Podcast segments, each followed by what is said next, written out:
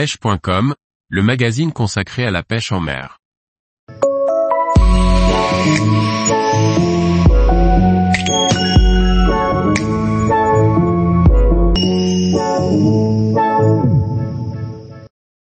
La perche, un poisson doté d'une grande capacité d'adaptation.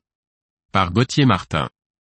La perche est la plus petite espèce de la famille des carnassiers d'eau douce et aussi l'une des plus voraces. La perche commune ou Perca fluviatilis, est très répandue sur le territoire européen. Elle est dotée d'une incroyable capacité d'adaptation. La perche est facilement reconnaissable à sa robe verte zébrée, à sa nageoire dorsale épineuse et à son dos bossu. Ses nageoires pectorales sont de couleur vive, entre le rouge et l'orange. C'est un poisson trapu et puissant. Sa gueule est pourvue de petites dents râpeuses ne sont pas coupantes.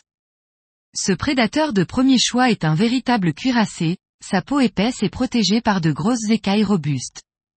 Un atout pour avoir une chance d'échapper aux carnassiers plus gros qu'elle.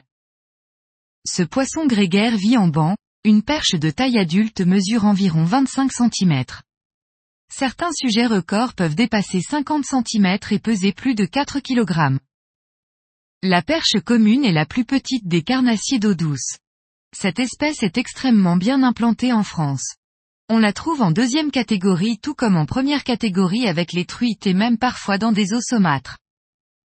C'est un prédateur vorace et opportuniste qui peut aussi bien se nourrir de vers, de larves, de crustacés, d'insectes, d'écrevisses et de petits poissons comme les gardons, les ablettes. La perche possède une fabuleuse capacité d'adaptation.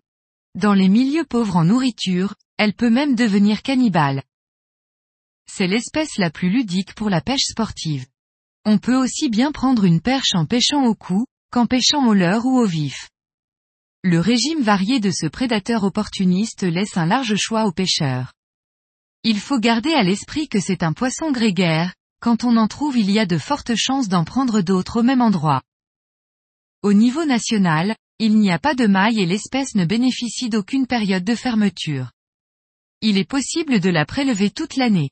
Localement, il arrive que certaines fédérations et associations prennent des mesures pour protéger ce fabuleux poisson de sport.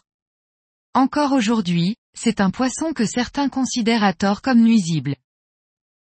Tous les jours, retrouvez l'actualité sur le site pêche.com. Et n'oubliez pas de laisser 5 étoiles sur votre plateforme de podcast.